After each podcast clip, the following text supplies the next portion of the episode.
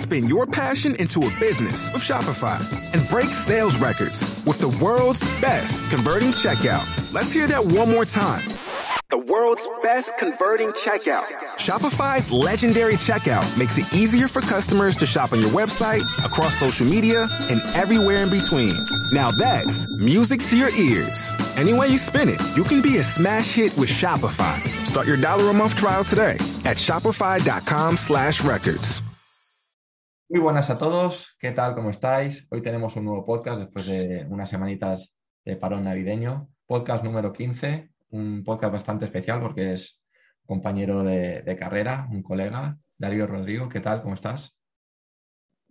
Muy bien, ¿qué tal estás, Mauro? Encantado de, de poder estar aquí, de poder conversar y sobre todo de, de un tema que al final es, es mi trabajo actualmente, es, es, lo que me estoy centrando más. Así que dispuesto a, aportar toda la información que, que, pueda ser útil y que pueda ser práctica para un poco el, más el trabajo de, de campo, para entrenadores, para fisioterapeutas, para cualquiera que, que, quiera profundizar un poquito más sobre, sobre el tema. Claro, vamos a tomar para que vamos a tocar un tema para que vayáis ya viendo la temática de este podcast, que es algo de lo que nos habla mucho, que es la restricción del flujo sanguíneo, el, BFR. Y os traigo a Darío porque se está metiendo mucho en, este campo. ¿vale? Primero todo, antes de, meternos ya en, el fango, Darío, quiero que te presentes para todos los que nos están escuchando. ¿Quién es Darío Rodrigo y a, qué se dedica? Pues Darío Rodrigo es graduado en Ciencias de la Actividad Física y el Deporte. Eh, actualmente estoy realizando mi tesis doctoral en la Universidad de, Valencia con el grupo de investigación WIFIDE. Eh, en la línea de, de, investigación de rendimiento, entrenamiento con restricción del flujo sanguíneo. Ahí estamos realizando, ya tenemos alguna, alguna publicación, tenemos una revisión sistemática publicada y metaanálisis sobre este, esta aplicación en personas mayores y ahora estamos un poco encaminando toda, toda la tesis hacia esos efectos agudos más en el, en el ámbito de, de rendimiento, de fuerza, de perfiles de fuerza-velocidad y que yo creo que va a poder exponer hallazgos o resultados bastante, bastante interesantes. También me dedico al ámbito del, entrenamiento personal, en, áreas de readaptación, también de rendimiento en, jugadores de, de pádel, tenis, o sea que eh, intento también aplicar esa, esas dos vertientes de la parte de investigación y la parte de, entrenador. Exactamente, me parece muy interesante poder hacer eso, esa parte más teórica para luego poder meterla en, o esa aplicación en el campo, que es realmente importante y donde se van a ver los resultados y que no se quede todo ahí de forma muy teórica. Darío, para ir empezando ya con el, con el meollo, ¿vale? Para ir entrando ya en, en el tema. ¿Qué es el entrenamiento oclusivo o qué es el, este entrenamiento con restricción de flujo sanguíneo? ¿Vale? Para empezar por, por la base, que la gente sepa qué es el BFR. Bueno, pues el entrenamiento con, con restricción del flujo sanguíneo, al final su, su, propio nombre indica, consiste en, en, una restricción, en este caso parcial, del, del, flujo sanguíneo.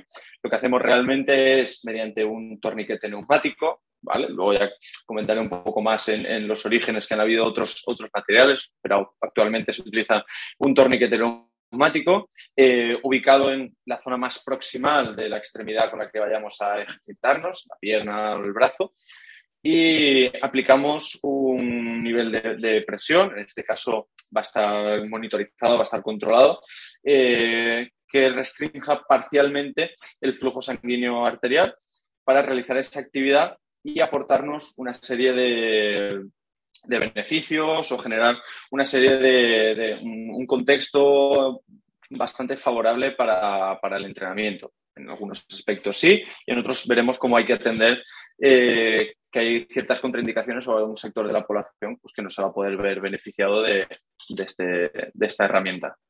Exactamente. Pienso que es algo que se utiliza mucho en, en el ámbito de adaptación, rehabilitación, también en fisios, y sobre todo en, en culturismo ha tenido su, su, época ahí con las gomitas, que veías a, a, a, los estadounidenses, a los americanos, con las gomitas en los brazos, con un bíceps de 55 centímetros. todo, todo nace en Estados Unidos. ¿Por qué eh, piensas que están en estos campos tan dispares, tanto la readaptación, que al final es, la búsqueda de la, salud, y, el culturismo, eh, donde estamos buscando el máximo rendimiento, ¿vale? O el rendimiento de su máxima expresión. ¿Cómo es posible en estos campos tan dispares que algo como el, el BCR, la restricción del flujo sanguíneo, se utilice en esto?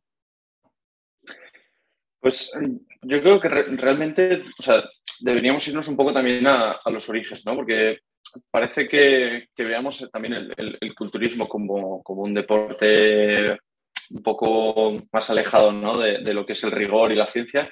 Y realmente muchos de, los culturistas al final eh, quizás de una manera más correcta o, menos, eh, se han interesado en, profundizar en qué técnicas les ayuda a mejorar su rendimiento y aumentar su masa muscular, ¿no? Es decir, poder, poder potenciar.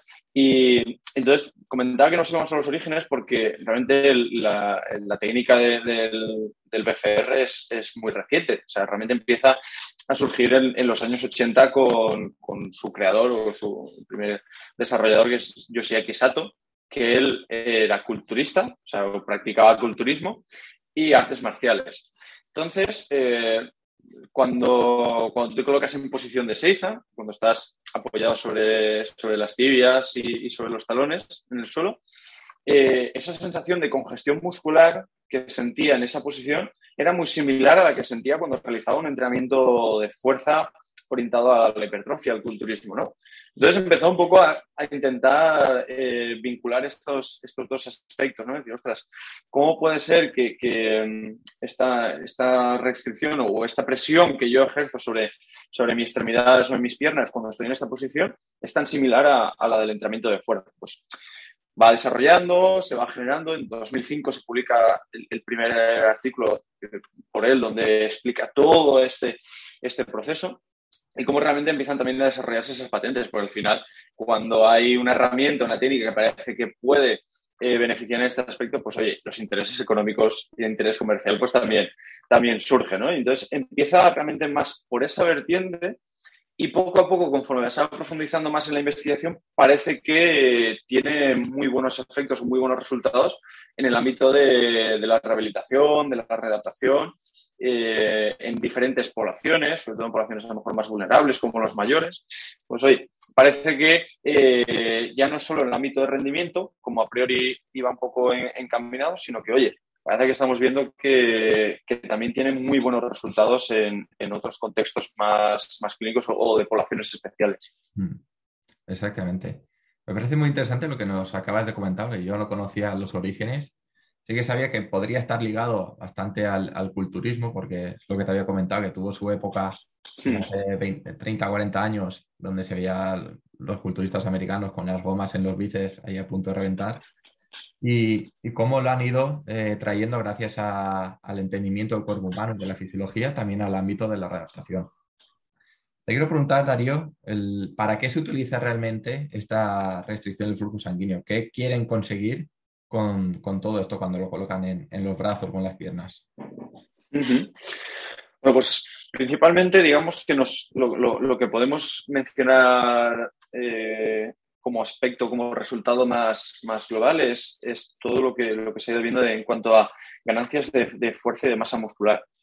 Lo que se ha comparado es que eh, los resultados en aumento de fuerza y masa muscular son similares entre un entrenamiento de fuerza convencional de alta intensidad, es decir, de altas cargas, el 80%, 85% de la RM, y un entrenamiento de baja intensidad, de baja carga, al 20-30% de, de, una RM, con el dispositivo de entrenamiento oclusivo. Y dices, ostras, estamos viendo cómo eh, utilizando esta herramienta con menos carga de entrenamiento puedo obtener beneficios similares, menos, menos, menos carga externa, menos carga mecánica. Entonces, ostras, parece que, para ser ciertas eh, poblaciones, por ejemplo, en adultos mayores, ostras, eh, si hablamos de adulto mayor frágil, oye, pues quizás esta persona no puede alcanzar ese nivel de, intensidad, no puede verse beneficiado por los efectos de un entrenamiento de, alta intensidad de fuerza. Si utilizamos el dispositivo de restricción del flujo sanguíneo, acercamos mucho más esos beneficios a una persona que por sus limitaciones físicas, por su cuadro clínico, no puede alcanzar esas cotas de, intensidad. Esto es un poco el, efecto un poco más o el resultado más, más estudiado, más analizado, porque vemos cómo, todo ese, nivel de, congestión, que luego ya profundizaremos si queréis un poco más en, que, cuáles son los, postulados, aunque no, están del todo definidos a nivel fisiológico de por qué se produce eh, esta mayor congestión o este mayor eh, grado de, inflamación periférica en, el, músculo. Pues oye, vemos que, tanto mayores, personas de, rehabilitación, readaptación, que, no pueden alcanzar estas, estos grados de intensidad, pues se pueden ver beneficiados. Exacto.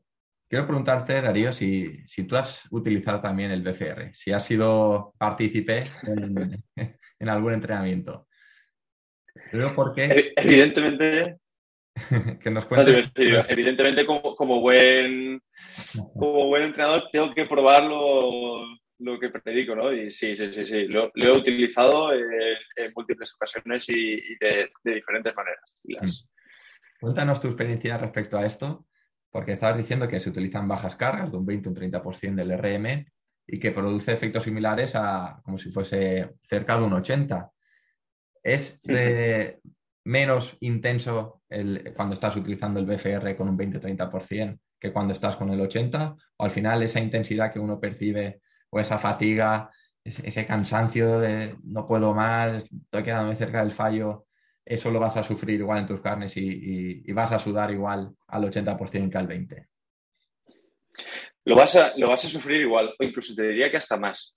Pero por, te diría que hasta más eh, cuando lo realizas con una persona que no esté acostumbrada a, mejor entrenar a alta intensidad, que no sepa eh, alcanzar o no se sienta cómodo alcanzando esas, intensidades, porque cualquier persona que haya, entrenado, haya hecho un entrenamiento eh, con objetivo de hipertrofia o un entrenamiento con, un carácter de esfuerzo alto, con cargas altas, sabe es, cuál es esa sensación, ¿no? esa sensación de fatiga, la, comprende y, la, entiende de manera similar cuando, cuando utiliza la restricción del flujo sanguíneo.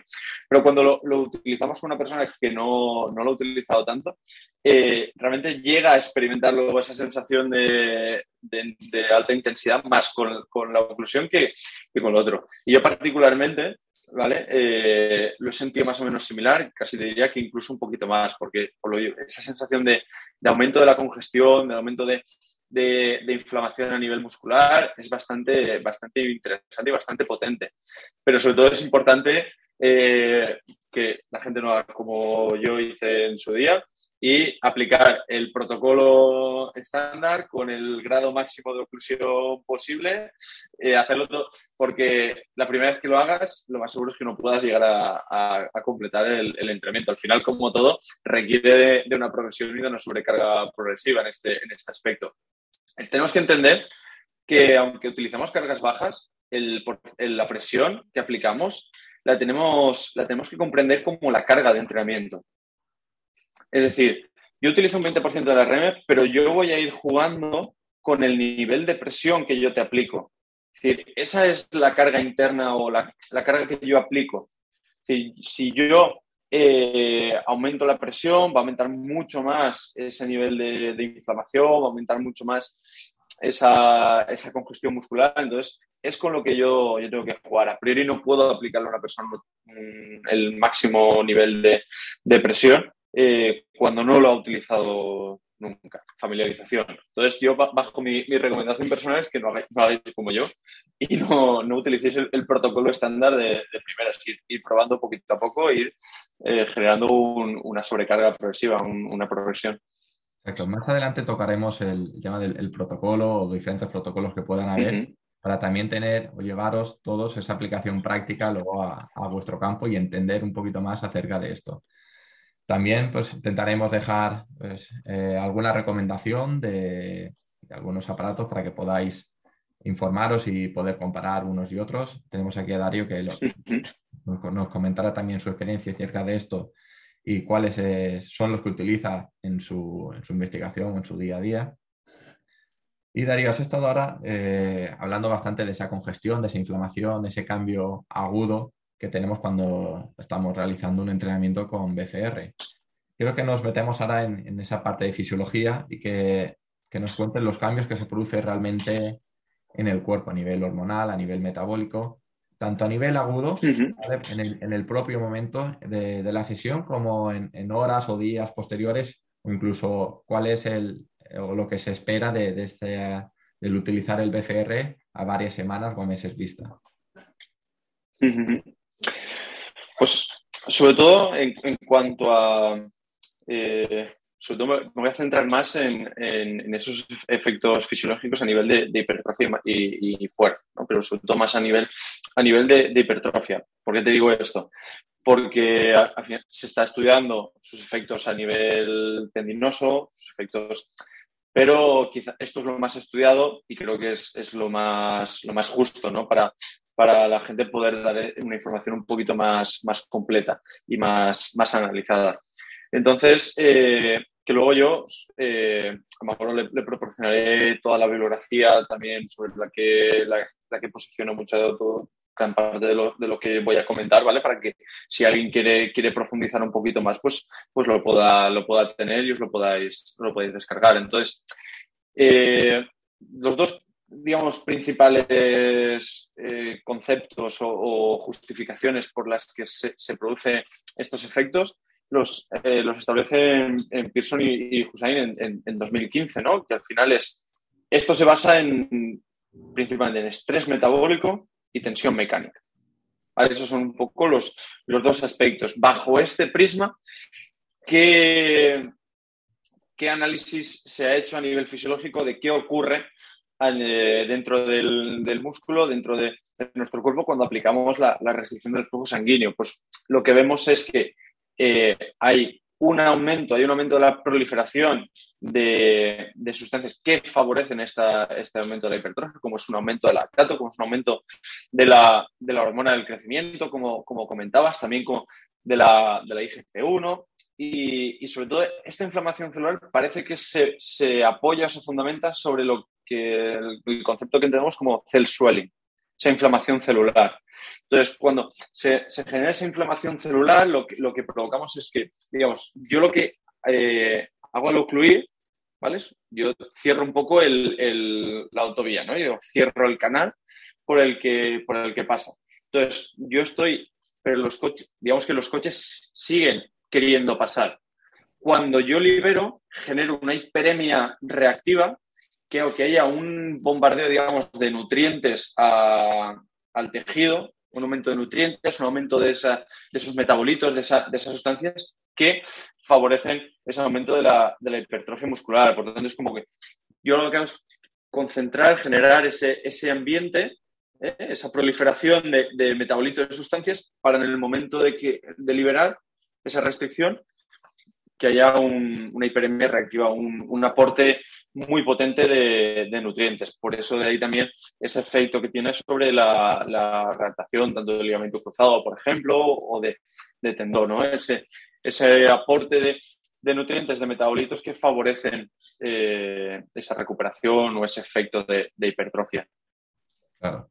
Al final, eh, nos estás contando sobre todo los beneficios que, tiene todo esto. Digo yo que tendrá alguna contraindicación o, o algún riesgo de utilizarlo, que más adelante lo tocaremos, porque ya que has, abierto ya la, veda con la fisiología, quiero que acabemos con ella. Eh, ¿Y qué efectos o qué adaptaciones se producen a, nivel de, de, fuerza o de masa muscular? ¿Qué, ves tú que se ha estudiado a largo plazo?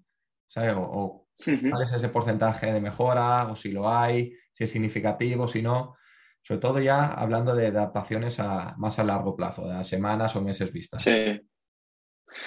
Pues todo todos los protocolos que realmente, o sea, todo lo que se ha estudiado mm, a nivel mayoritario, a nivel más, más masivo, son esos efectos crónicos, ¿no? Por lo que lo que parece ser es que, que ese efecto periférico que generamos en, la, en el tejido tiene más influencia a nivel de adaptación crónica que de, que de adaptación aguda. Por eso un poco nuestro, nuestro proyecto de, tesis va encaminado un poco a eso, a ver, igual también puede tener algún, algún efecto a nivel, a nivel agudo, no solo a nivel, a nivel crónico. Entonces, ese, ese aumento de la fuerza y de la masa muscular es significativo y sobre todo lo, lo interesante es que es similar a cualquier protocolo de entrenamiento convencional de fuerza. Por eso de ahí el, hecho de que, lo utilicemos. al final lo que tenemos que pensar en, la oclusión es una herramienta, una herramienta de la que disponemos. No, no pensemos como en un protocolo de entrenamiento, porque realmente luego eh, cuando se explique un poco las, las pautas recomendadas de, aplicación vais a ver como que el, uso de, de la oclusión eh, no se recomienda más de 12-15 minutos de, de aplicación por sesión. Es decir, si pensamos en, un programa de entrenamiento, una sesión de entrenamiento, a, nivel de aumento de fuerza masa muscular, difícilmente vamos a poder limitar eso a, 15, a 15 minutos. Entonces es como, no pensemos en la oclusión como un programa de entrenamiento, como un, algo como el, el gold estándar o el, objetivo principal a, a, aplicar o la herramienta a aplicar, sino eso, como un dispositivo, una herramienta que nos puede ser útil para según qué contextos o para según qué, situaciones. Lo que estamos viendo es eso, puedo contar con ello porque los, resultados van encaminados a que las mejoras son, son significativas y son similares. Sin embargo, ¿vale? Eh, nosotros, por ejemplo, lo que, lo que pusimos en, contexto en, nuestra revisión sistemática de análisis que publicamos, que era sobre los efectos del, entrenamiento en, adulto mayor sedentario, no activo, ¿no? Es decir, entre el entrenamiento convencional de fuerza y el entrenamiento de baja carga con restricción del flujo sanguíneo. Y lo que, lo que vimos al hacer la revisión es que el problema que hay es que hay mucho sesgo de publicación porque a nivel metodológico se han estado aplicando propuestas muy, muy dispares entre, entre, unos estudios, entre, entre otros. Entonces, eh, todos van encaminados a que sí que mejora, pero a lo mejor es difícil establecer por ese sesgo de publicación cuál de todos o cuál es la manera más efectiva a lo mejor de, de, aplicarlo.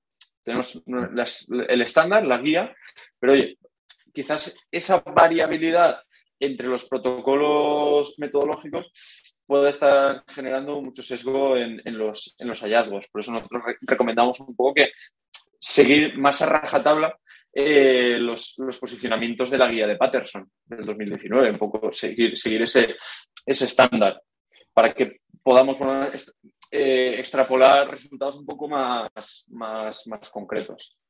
Exacto, al final la, guía estándar estas que, nos estás comentando, supongo que sería para utilizar con el, el grosso de la población y también dejar un poco en el arte este del entrenamiento y también de, en el mundo de la fisioterapia, el poder aplicar según qué contexto un protocolo u otro. Al final, cuando tienes mucho trabajo de campo, lo has probado 20 millones de veces, sabes que en, qué tipo de población o en qué tipo de patologías a lo mejor pues es recomendable a lo mejor salirse un poquito más allá de esos 12 o 15 minutos que comentabas.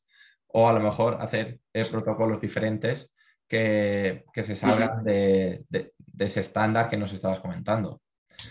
Para hablar ya de la parte metodológica, eh, coméntanos cómo sería, por ejemplo, una sesión de entrenamiento con, BFR, ¿En, qué momento de la sesión se utilizaría, qué tendríamos que tener en cuenta, si hay que hacer alguna valoración previa, tensión arterial, etcétera, y a partir de ahí vamos viendo diferentes protocolos que, tú hayas visto que consideres interesantes y, nos vas comentando todo esto, ¿vale, Darío?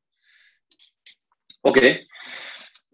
Sobre todo yo, creo que también eh, antes de, también de, profundizar en el ámbito metodológico, estaría está bien, sobre todo, que la, que la gente supiese eh, cuáles son los puntos cardinales en cuanto a, al dispositivo, a su colocación, antes de, digamos, de, meternos en lo que sería la sesión.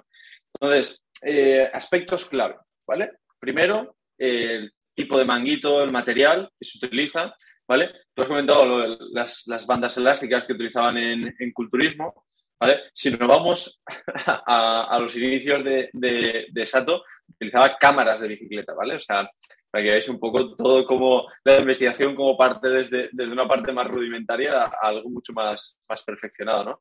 Es decir, eh, se utilizaban bandas elásticas y realmente está bien porque ejerce ese grado de presión, pero hay un componente que estamos obviando y es qué presión estoy utilizando.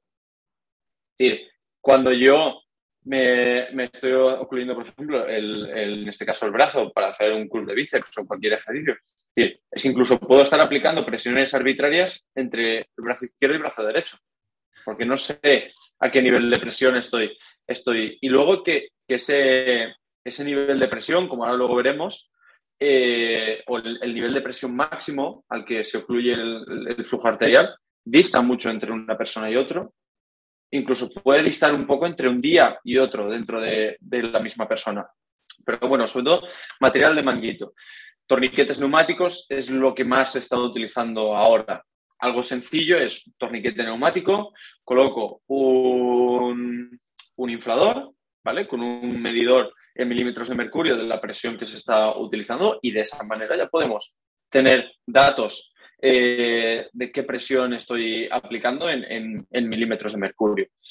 Entonces, el tipo de material es, fundamental a, tener en cuenta. Y sobre todo también lo que se ha visto es que el tamaño importa. ¿vale? Igual en otras circunstancias también, pues eh, en este el tamaño también importa. Entonces, manguitos, digamos, la anchura del manguito eh, es clave para esto. Pueden ir entre 3, 12 centímetros, quizás los manguitos más estrechos, pueden ir hasta 18, 19 centímetros de anchura los, los más grandes. Entonces, si tiramos de lógica, los manguitos más estrechos se utilizarán para brazo y el manguito más ancho se utilizará para, para pierna. ¿Por qué? Porque cuanto más superficie yo, eh, la anchura, es decir, en cuanto a la anchura, más superficie abarco a nivel de, de vientre muscular, menos presión tengo que aplicar para alcanzar ese grado de oclusión. ¿Sí? Es decir, al final eh, yo tengo que aplicar una presión X, imagínate, 150 milímetros de mercurio, para alcanzar ese 60%, 70% de la oclusión máxima arterial. Pero es que a lo mejor con un manguito más ancho, alcanzar ese 60-70% me requiere de menos presión. Por tanto, va a ser más cómodo para, para, el, para el alumno, para el deportista, va a ser mucho más cómodo entrenar con eso porque no va a sentir tanta sensación de presión y estamos alcanzando ese, objetivo de carga que te comentaba antes. Entonces, eso también es un aspecto a, tener en cuenta. Todo esto un poco lo, pongo en situación para que, para que la gente cuando lo vaya a comprar o cuando lo vaya a usar en, su clínica, en su centro de entrenamiento, pues lo tenga, lo tenga en cuenta. El nivel de presión es clave. Se establece más o menos un estándar entre 100 y 240 milímetros de mercurio. Que eso, lo he dicho, puede fluctuar. Al final, yo lo he aplicado en, corredores de fondo que me han ido hasta 260. Y dices, ostras, eh, ¿por qué? Porque tenían unas cánulas de arterias así de, gordas, ¿no? Gente muy, muy preparada. Entonces, eso puede fluctuar mucho según a quién, a quién lo utilices. Lo importante es establecer que el mínimo y el máximo efectivo que se, se haya es decir, como, eh, como lo he dicho, como efectivo es entre el 40 y el 80%. Por debajo de, esa presión máxima de oclusión, por debajo de ese 40%, parece ser que no hay efectos significativos, es decir, no llega a ser suficiente. Y por encima de ese 80% empezamos a alcanzar eh, un ambiente un poco más peligroso, que y entraríamos más en lo, que, en lo que de metodología hablamos del precondicionamiento isquémico, ¿vale? Pero a nivel activo, ¿vale? El precondicionamiento se utilizaría más a nivel pasivo. Eh, a nivel activo se establece este rango como ese rango seguro y efectivo en, ambas, en ambos casos. Entonces, eso es lo que tenemos que controlar. ¿Cómo medimos esta, esta presión? Bueno, pues eh, cualquiera que haya manejado un ecógrafo sepa un poco de, ecografía conocerá la función Doppler del ecógrafo. Nosotros lo que hacemos es con la función Doppler localizamos la, en este caso, pues si lo aplicamos en la pierna, arteria femoral, ¿vale? Utilizamos con, la, sonda del, ecógrafo, localizamos arteria femoral, utilizamos función Doppler, ¿vale? Marca ese pulso con color, ¿sí? Y entonces vamos, vamos ocluyendo, vamos ocluyendo, ocluyendo, hasta que perdemos la señal en el ecógrafo. En ese momento es cuando donde establecemos a esa presión, imagínate que son 240, pues a 240 establecemos el 100% de esa oclusión. Y a partir de ahí establecemos esos porcentajes que te he comentado y ya decidimos por cuál empezar. Pues una persona que no lo haya utilizado nunca, pues empezaría con el 40% y iría progresando un poquito más. Entonces, la, manera más efectiva es utilizar un ecógrafo. Que no tengo ecógrafo porque es lo más habitual. Pues oye, ¿de qué manera más sencilla he utilizado? Valor de la tensión arterial sistólica en ese momento. Tengo un tensiómetro, mido el valor de la tensión sistólica, multiplico por 1,5 y obtengo ese valor de, presión. ¿Vale? Yo creo que para, para el trabajo de campo, para cualquier persona, digamos que es la más, la más efectiva. Si no tuviese tensiómetro, no tuviese manera de medir ese valor de tensión sistólica, pues el rango entre 100 y 240 es el que se ha establecido como seguro y efectivo. A partir de ahí yo me movería. Quizás no me acercaría tanto a 240, por según qué persona, según qué, qué deportista tenga delante, iría, iría estableciéndome por ahí. Aún así, corres más riesgo porque sigue siendo un valor más arbitrario, ¿vale? Que si yo establezco una, medida. Eso yo creo que son los, los puntos. Ubicado en la región más proximal, más proxima del brazo, en este caso ubicado a nivel axilar, a nivel inguinal, intentando siempre en la medida de lo posible que el diafragma de presión, ¿vale? No se coloque por ejemplo, en, la cara interna del muslo, es más cercano a la ingle. No por nada, simplemente por comodidad, porque no, no se va, ahí va a generar más, más sensación de presión en esa zona y siempre la cara interna del muslo va, a notar como más incomodidad en la ingle. Entonces, procuramos eh, ubicarlo más cerca a lo mejor de basto lateral, en este caso de la pierna, y, así evitamos esa sensación de, de incomodidad. Y a partir de ahí creo que en cuanto a, pautas a tener en cuenta. Eh, en cuanto al material, creo que no, me dejo nada. De todos modos, lo he dicho, todo eso en, las guías que, que, que proporcionan Mauro para que lo tengáis está todo mucho más, más detallado. A partir de ahí, por no enrollarme más a nivel metodológico, que, que, que, se establece como, como, un criterio seguro y efectivo? Pues intentar una frecuencia de entrenamiento semanal de dos, tres sesiones, es decir, utilizarlo en dos, tres sesiones de entrenamiento a la semana, que los tiempos de, exposición a la, a oclusión no vayan más o no superen en torno a los 15 minutos, porque pueda, al final hay efectos a nivel, a nivel cardiovascular, entonces, pues, oye, debemos eh, tener un poquito esa, precaución y que a partir de esos 15 minutos tampoco se ha visto que haya una mejora superior. Por lo tanto, al final tienes que establecer esa, esa balanza, ¿no? Es decir, pues, ¿qué obtengo y a qué me, y a me expongo, a qué me, a qué me arriesgo? Y eh, lo que porcentajes de entrenamiento, intensidad, 20-30% de la RM, podemos incluso ir hacia un 40% de, de, la RM, pero más o menos ahí se, establecería. En el caso de entrenamiento cardiovascular, estaríamos hablando entre un 40 a un 45 de, de la frecuencia cardíaca de reserva o del, consumo de oxígeno máximo.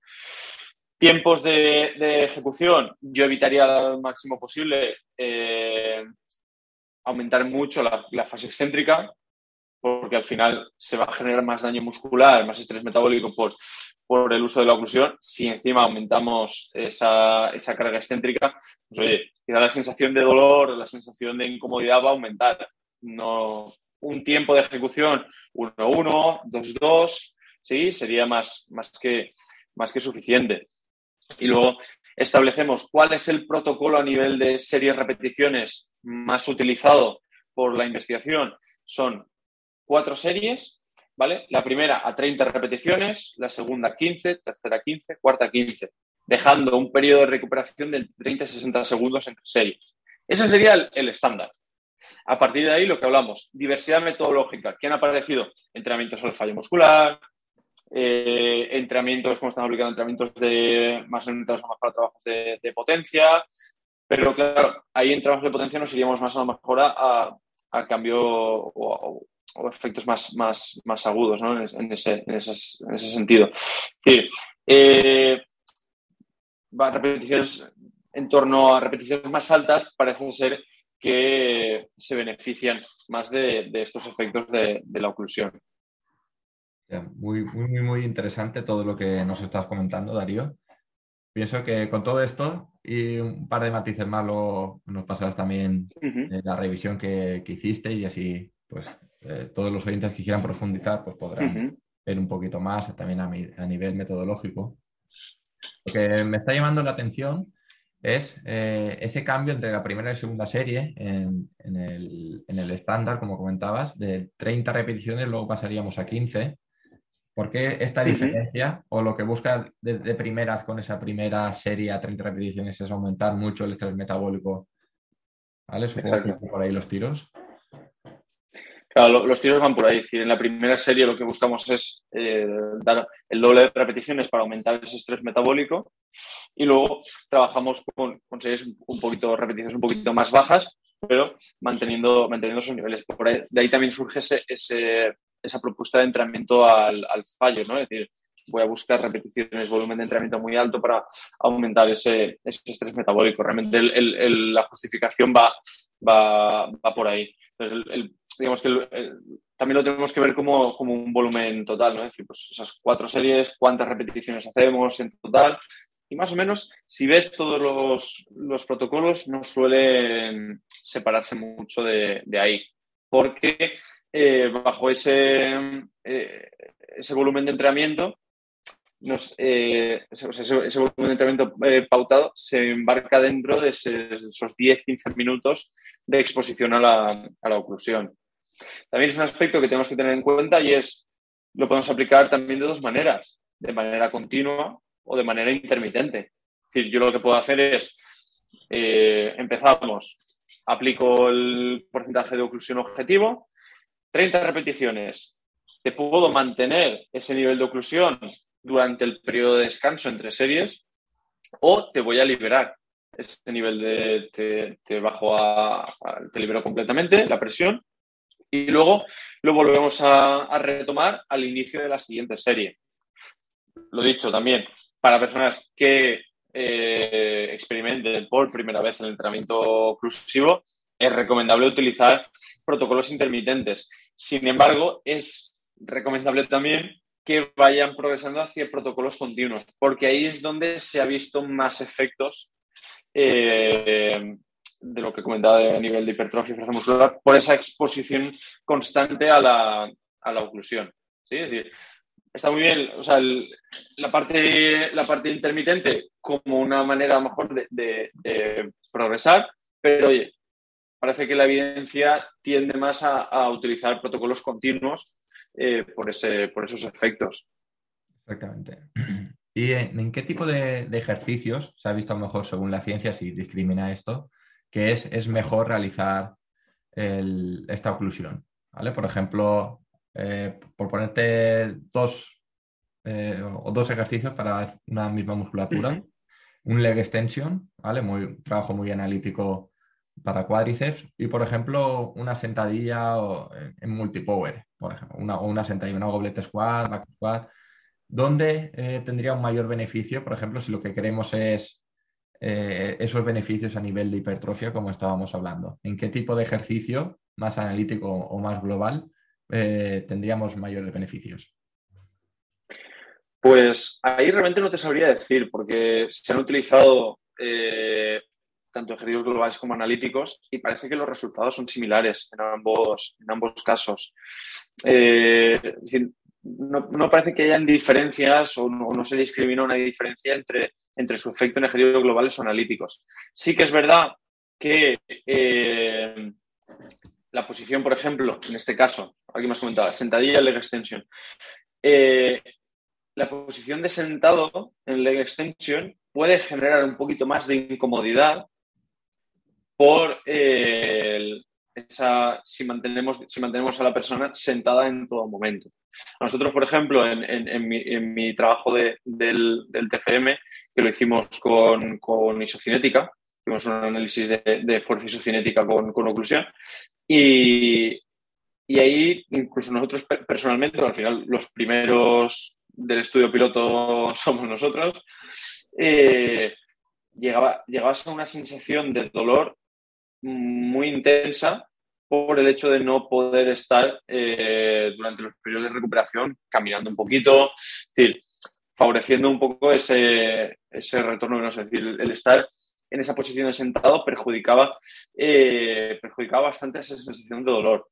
Por tanto, en cuanto a cuál es mejor que otro, yo te diría que no hay, no hay diferencias en cuanto, en cuanto a lo que es la oclusión. ¿Vale? Entraría más de la decisión de utilizar, utilizarlo en sentadilla, utilizarlo en leg extension, más en, las circunstancias del, de la persona, del deportista, eh, o en el contexto de su entrenamiento, más que, en cómo se aplica la, oclusión. Y sobre todo sí que tener en cuenta esta posible sensación de, mayor incomodidad. a lo mejor una persona que lo practique de primeras, pues si le realizamos un leg extension, en los descansos se levanta, camina un poquito, luego vuelve a hacer el, ejercicio. ¿sí? Mm.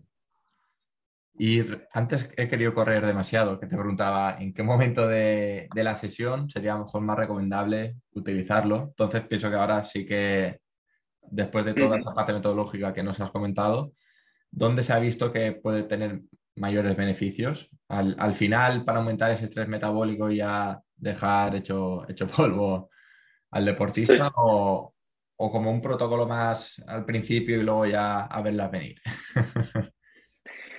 yo, yo particularmente lo he utilizado de, ambas formas. Es decir, eh, lo he utilizado al inicio de la sesión para beneficiarme un poco de ese, de ese aumento del cell swelling, de ese aumento de, esa proliferación un poco de, metabolismos que ayudan a ese aumento de la, de la masa muscular y entonces lo he utilizado eh, al inicio de la sesión para poder verme beneficiado después del, trabajo posterior.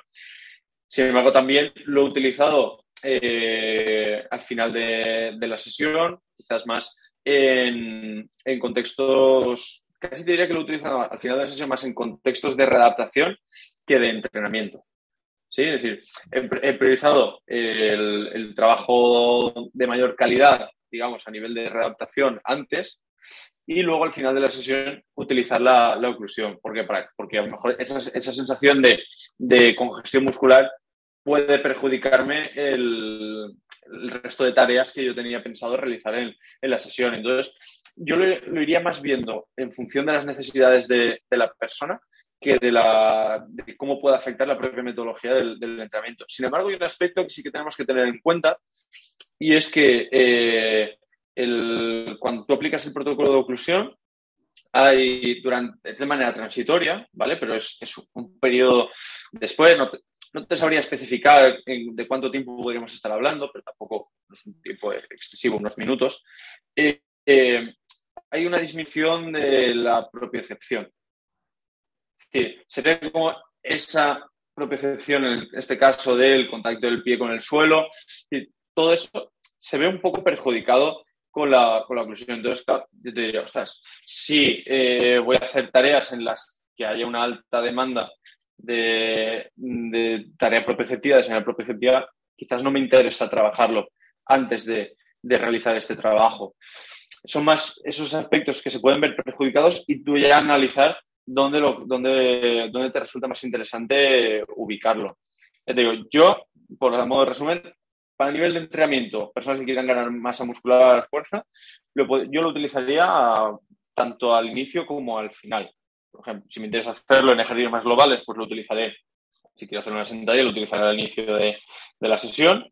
Y si me interesa hacerlo en ejercicios más analíticos, pues lo puedo posponer más para, para el final de la sesión.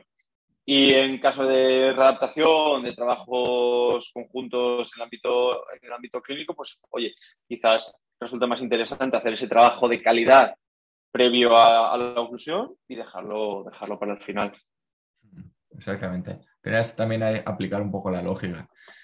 Nos has comentado y me parece muy interesante que se vea alterado ese sistema propioceptivo. También le encuentro un poco de, sentido. al final eh, está generando ahí una oclusión del, flujo sanguíneo, de repente sueltas, liberas, hay ese aporte de nutrientes, tienes mucha congestión, estás un poco...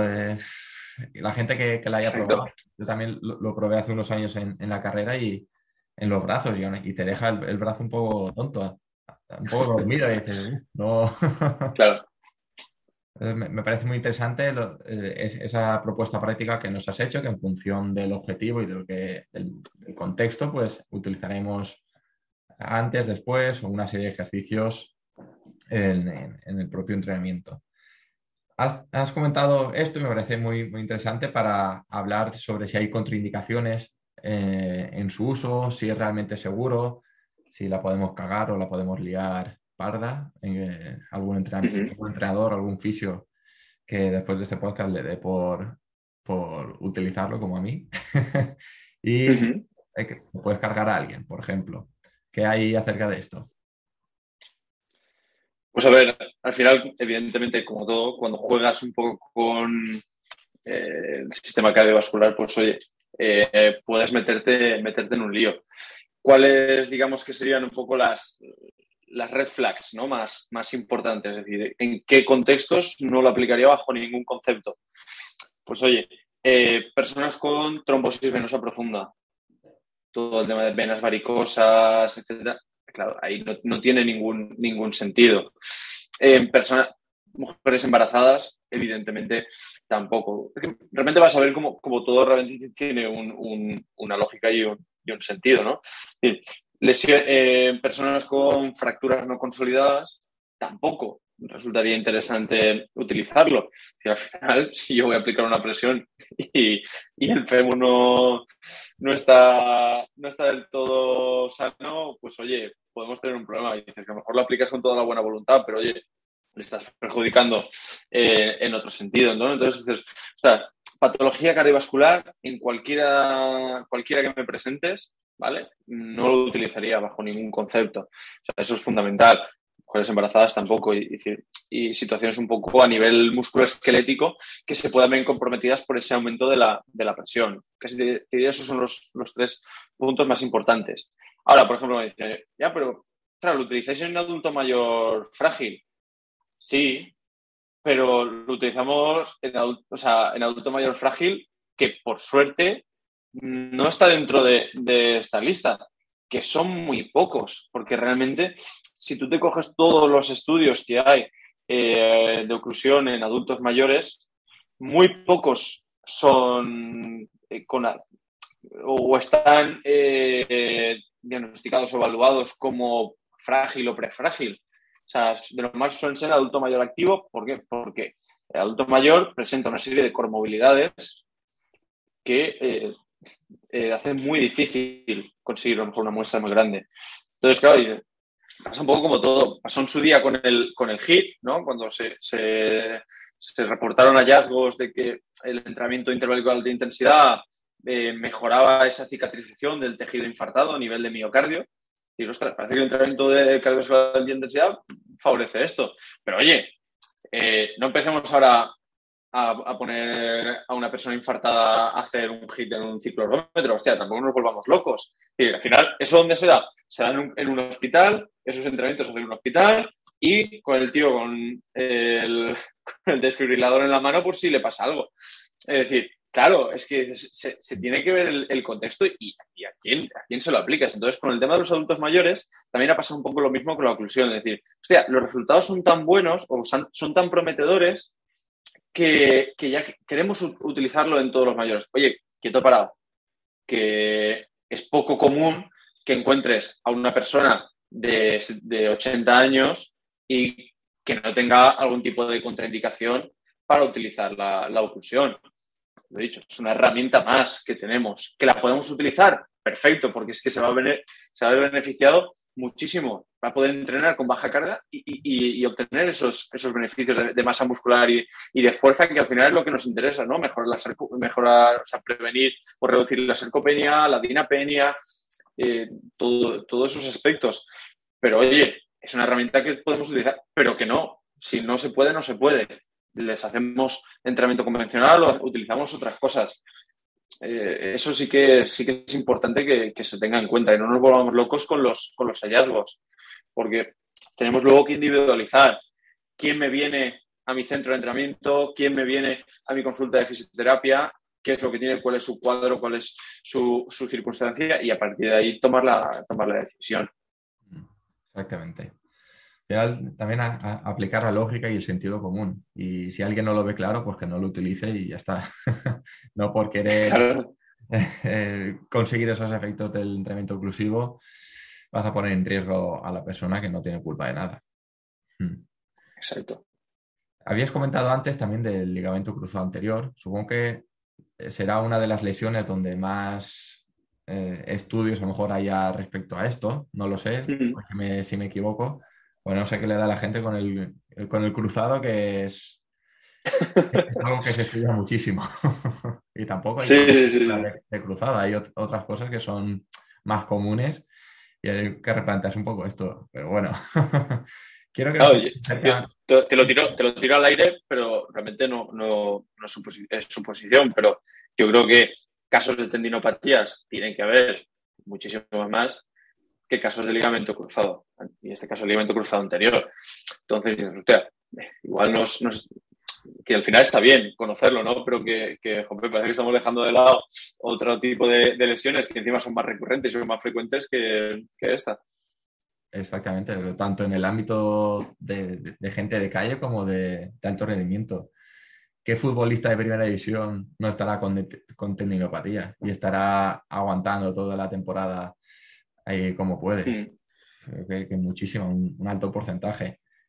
Que sí, que se rompen cruzados, pero que se rompen cruzados. Uno, dos como mucho por equipo, por temporada. Mm, Exacto. Que sí, que es una lesión un poco más, más importante porque te puede condicionar luego el resto de tu carrera y tal. Pero sí, está bien para, conocer acerca de ello. Por centrarnos en una patología o en una lesión, eh, si sabes acerca del ligamento cruzado, si se ha estudiado eh, por ejemplo, en qué fases de esa recuperación es más interesante utilizar el, entrenamiento por ejemplo, más temprano, cuando llevamos un mes, mes y medio de adaptación, o cuando ya está más en las fases finales. Si hay literatura al respecto de esto y, o, si no, si te, si te quieres mojar con tu opinión.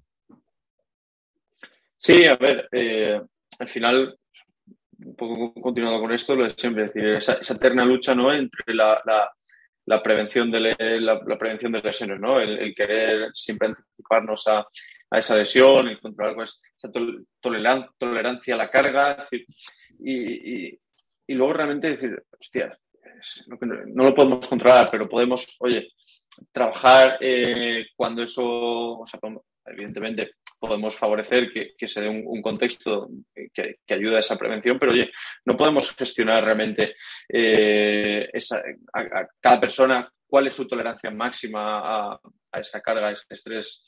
Pero dentro ya de lo que es, eh, ha ocurrido esa lesión, está pasando, oye, ¿cómo podemos o cómo se puede ver beneficiar al deportista eh, o la persona de a pie que tenga una lesión de ligamento cruzado o alguna este caso, este caso de evento cruzado, vamos a centrarnos ahí, eh, con la oclusión. Lo utiliza, se utilizaría principalmente en fases agudas.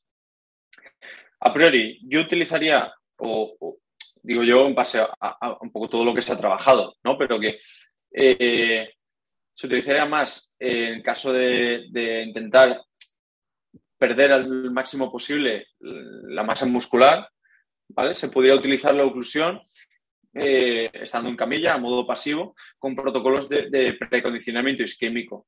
Es el precondicionamiento isquémico eh, a nivel de, oclusión lo, que utilizamos es, ahora sí, un valor del 100% de la oclusión y realizamos periodos intermitentes de, esa, oclusión para favorecer un poco ese, torrente de, metabolitos que te comentaba antes, esa hiperemia reactiva para intentar ya desde una fase en la que no haya actividad, ¿vale? O que la, actividad física se, se, vea muy reducida, no, entres todavía en fases de, rehabilitación, pues se puede utilizar en, ese, en esos casos.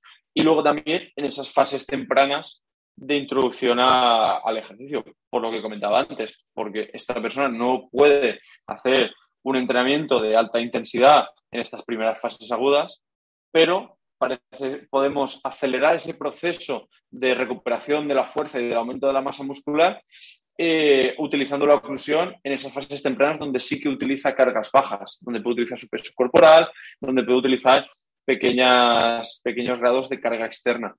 Entonces, yo lo utilizaría principalmente más en esas fases agudas, principalmente porque ya cuando vas eh, introduciéndote en, periodos más, más complejos, pues hay otras tareas que resultan más interesantes trabajar dentro de, la sesión. En esta pues tiene, más, tiene mucha más cabida en, las fases agudas siempre de, las lesiones. Exacto. También tiene, tiene su lógica. Realmente cuando está esa atrofia y esa inhibición muscular, esa desadaptación después de, la operación, y es cuando, cuando más interesante podría ser utilizar todo esto para que luego los siguientes meses eh, salga todo más rodado. Y a nivel tendinoso de, tendón, eh, ¿puede haber alguna contraindicación de, utilizar esto? Por ejemplo, que, luego el tendón o los ligamentos no te acepten igual la carga eh, o el sistema propioceptivo se ve alterado. ¿O realmente va a influir poco puesto que el, tiempo de, de, uso son de 10, 12, 15 minutos y afecta muy poquito a todo esto? ¿O es algo que se tiene que trabajar aparte para compensar? Yo porque ignorancia y no, me he metido mucho y si, si, tú lo conoces y si nos puedes hablar acerca de esto. Sí, a nivel, a nivel de, tendón eh, hay, hay, poquitos trabajos, ¿vale? Sobre todo quien, quien más lo, ha estudiado es la, jefa del, tendón, Jill Cook, ¿vale? Si alguien ha leído un poquito sobre, sobre tendón dentro a lo del ámbito de la fisioterapia, pues me imagino que, que conocerá Jill Cook. Y, lo, que se ha trabajado sobre todo con oclusión es que parece ser que se ve beneficiado en cuanto a que la aplicación de la oclusión, sin embargo, todo esto que estoy aportando eh, son hallazgos vagos en el sentido de que requiere de, mucho más cuerpo de evidencia para poder, para poder afirmar este, este efecto, ¿no? O poder tener un poco más de peso a la hora de, confirmarlo. Pero parece ser que la, aplicación de la oclusión reduce de manera aguda el grosor del, tendón. Es decir, a posteriori y sobre todo a 24 horas, ese grosor del tendón se ve reducido. Entonces, claro, dices, eh, mira, bueno, y, yo qué sé, a lo mejor dices, ¿qué, coño tiene que ver que se reduzca el, tendón? Pues hoy parece que, en base a un trabajo también de, de Winred del 2014, parece que hay una relación o hay una correlación entre las lesiones de tendón, es decir, entre las tendinopatías y el grosor. Parece ser que a mayores mm, niveles de grosor de, tendón, el riesgo de sufrir una tendinopatía es más alto. Ostras, pues oye, quizás eh, puede resultar interesante eh, ese efecto, sobre todo a nivel agudo, porque dices, oye, pues eh, voy a hacer una rehabilitación de tendón o voy a empezar a introducir entrenamientos que tengan una mayor demanda o de carga mecánica o de estrés sobre el tendón y puedo utilizar la oclusión previo a ello y eh, esa reducción pueda reducir ese riesgo a, desarrollar una tendinopatía. Sin embargo, ¿cómo, cómo puede afectar? Mm, no está, no está, claro. A nivel de, digamos, de, poder aplicar o, que haya más, más, componente reactivo del, tendón, es decir, esa, aplicación de fuerza parece que no está del todo claro si se ve beneficiado o no. Eh, no, no quiero aventurarme, no quiero aventurarme a ello. en el sentido de que al final no sabes si es por esto, porque a lo mejor puede haber mayor aumento de, la producción de fuerza, o simplemente a nivel, a nivel muscular, ese efecto a nivel muscular. Exactamente. Es otra cosa a tener en cuenta. Y la es que está quedando un podcast muy chulo, Darío. Estás tratando un tema del, que realmente se habla poco, que pienso que es una herramienta muy útil en, el ámbito donde yo me muevo en la redactación. Y si hay alguien que busque también el, rendimiento, pues todo esto último que nos estás contando acerca del tendón, pues también es bastante interesante y, puedes seguir investigando en, todo ello. Por ir finalizando el podcast, Darío, eh, ¿Qué líneas de investigación futuras hay acerca de, la restricción del flujo sanguíneo, del entrenamiento oclusivo? Si ves que hay una cierta tendencia a, por ejemplo, a, indagar sobre nuevos protocolos o sobre nuevas patologías, o, en qué se está centrando la ciencia o en qué se centran los investigadores en todo esto. Sí, sobre todo yo lo que, lo que más estoy viendo es eso, su efecto a nivel a nivel de entrenamiento en adulto mayor, a nivel de lesiones, ligamento cruzado, a nivel de, tendón, en esa vertiente un poco más, más clínica va por ahí, se sigue aumentando un poco más el, cuerpo de, evidencia en, los efectos un poco a nivel de, fuerza y hipertrofia, sobre todo a nivel de rendimiento en, diferentes disciplinas deportivas, a lo mejor cómo se puede ver beneficiados, pues en este caso, remeros, eh, jugadores de pádel, futbolistas, etcétera, un poco en esa línea.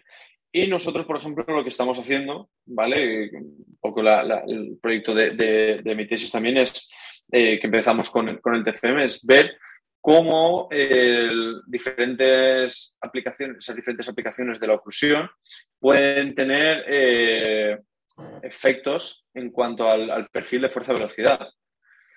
Nosotros, por ejemplo, ahora lo, comenzaríamos un poco a aplicar esas, esas diferentes oclusiones comparado con ese efecto de potenciación que puede generar el PAPE es decir, en, rendimiento de salto, sprint, un poco vamos, en, esa línea, analizando más ese efecto de rendimiento, pero no tanto en cuanto a adaptaciones crónicas, sino más en adaptaciones a nivel agudo. Pues aplicación intermitente, aplicación continua, aplicación del precondicionamiento isquémico, ver todas esas, esas opciones y ver cuál se ajusta.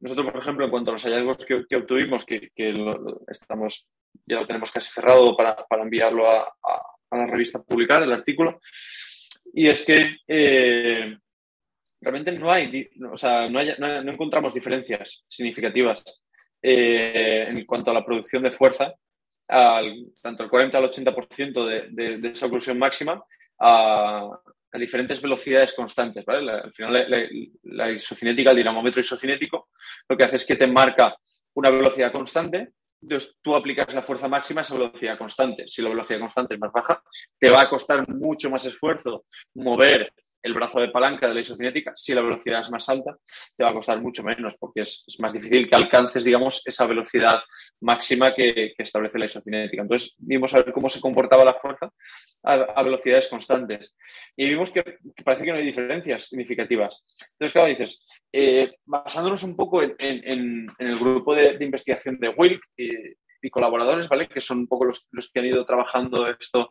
pero más a nivel de, encoder lineal, ellos lo han analizado a nivel de encoder lineal. Ellos sí que vieron que había eh, diferencias, ¿vale? En cuanto a, la producción de fuerza, el uso de la oclusión, y, pero, el, digamos, son todas suposiciones o propuestas, postulados que ellos hacen eh, sobre cuáles pueden ser los efectos. Uno de ellos es el efecto presor del manguito, es decir, ese efecto de presión externo que yo te ejerzo parece ser que genera un efecto rebote.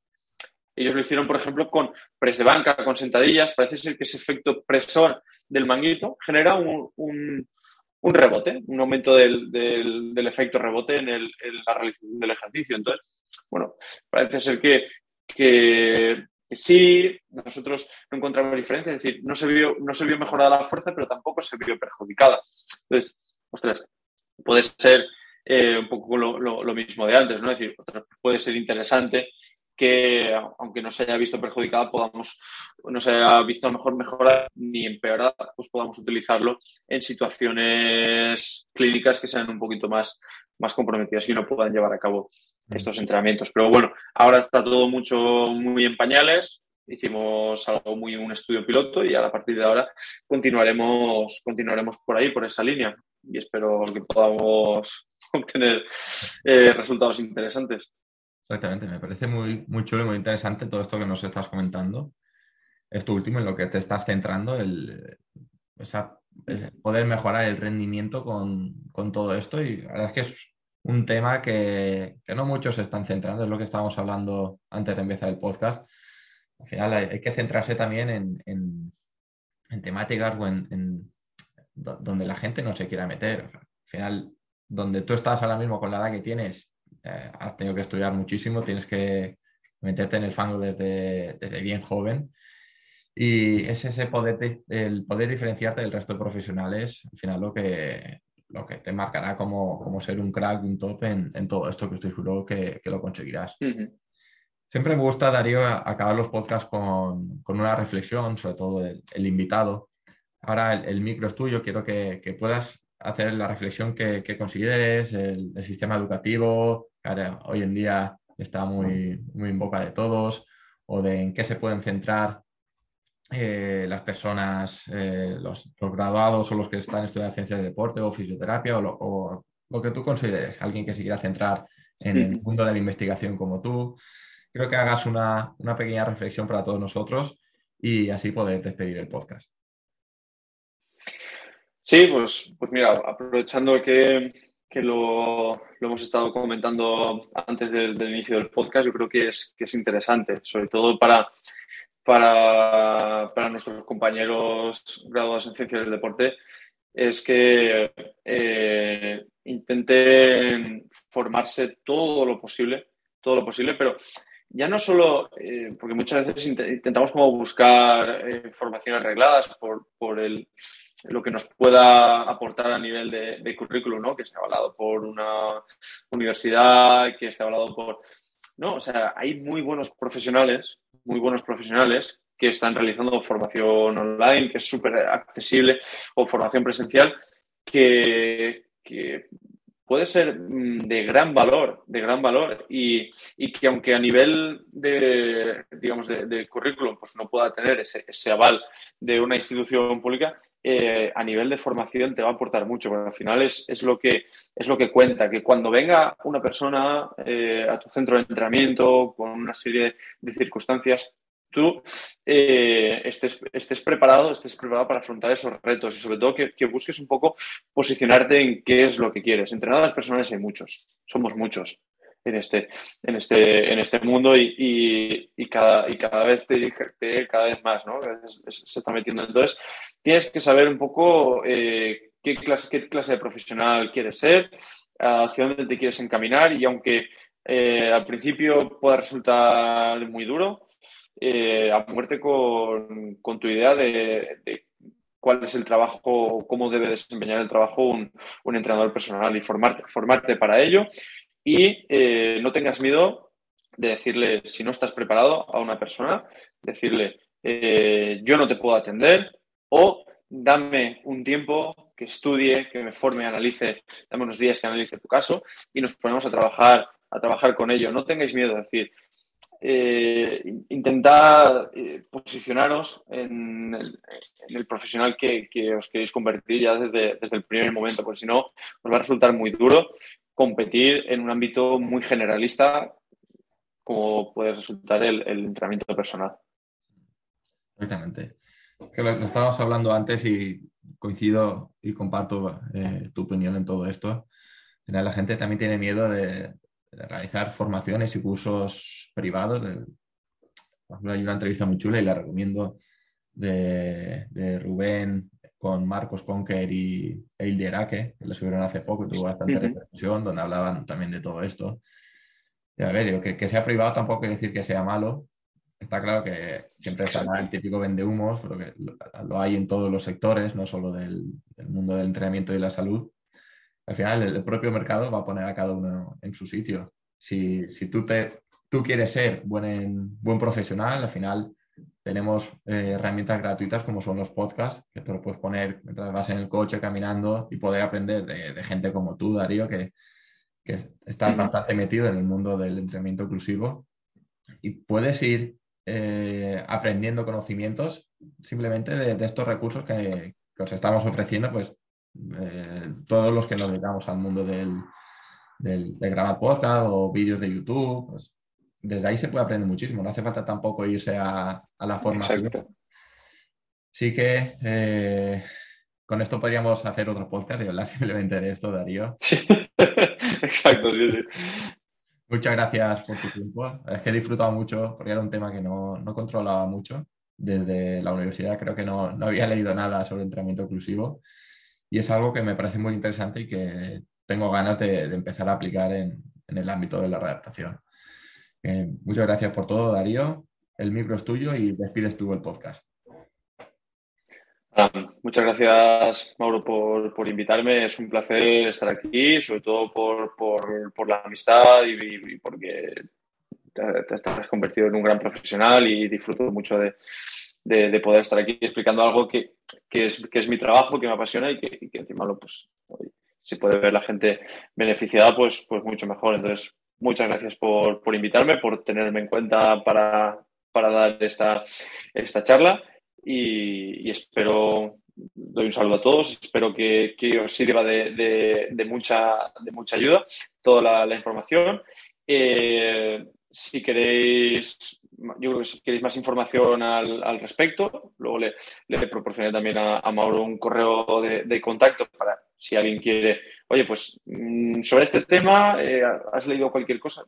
O tengo bibliografía o tengo algún documento, documento que os pueda servir, pues oye, o resolveros yo personalmente la, ayuda, pues, pues adelante. Y aún así os proporcionaré bibliografía, sobre todo lo que, lo que me ha basado, lo más general y sobre todo yo creo que el que es más importante que es la, guía de, Patterson, que ahí es donde os aparece todo, todo, todo muy detallado, muy explicado a nivel de metodología y de seguridad.